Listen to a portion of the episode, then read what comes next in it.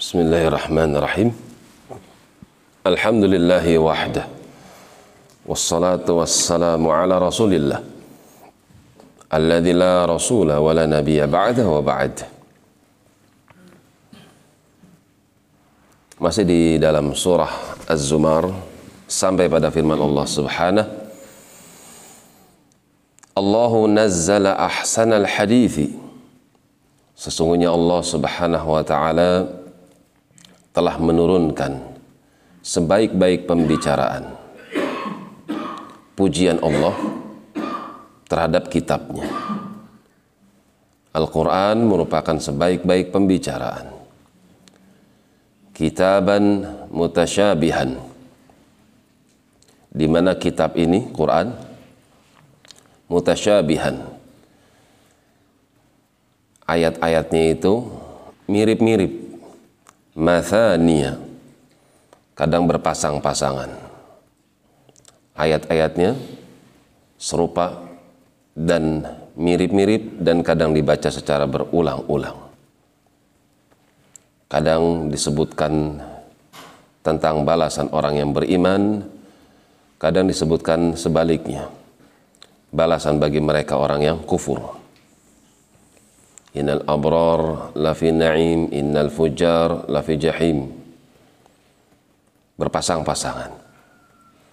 Bismillahirrahmanirrahim. Nanti dalam Al-Fatihah disebut juga Ar-Rahmanirrahim.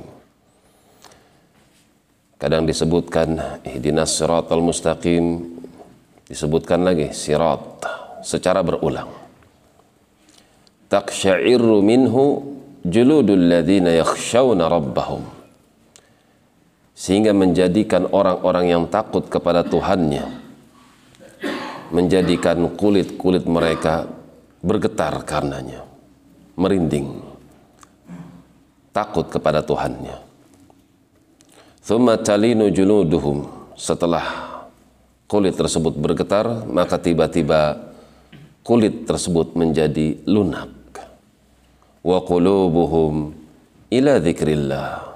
Kemudian disusul oleh hati yang semakin melunak disebabkan karena disebut nama Allah. Dzalika hudallah, demikianlah petunjuk hidayah yang Allah berikan.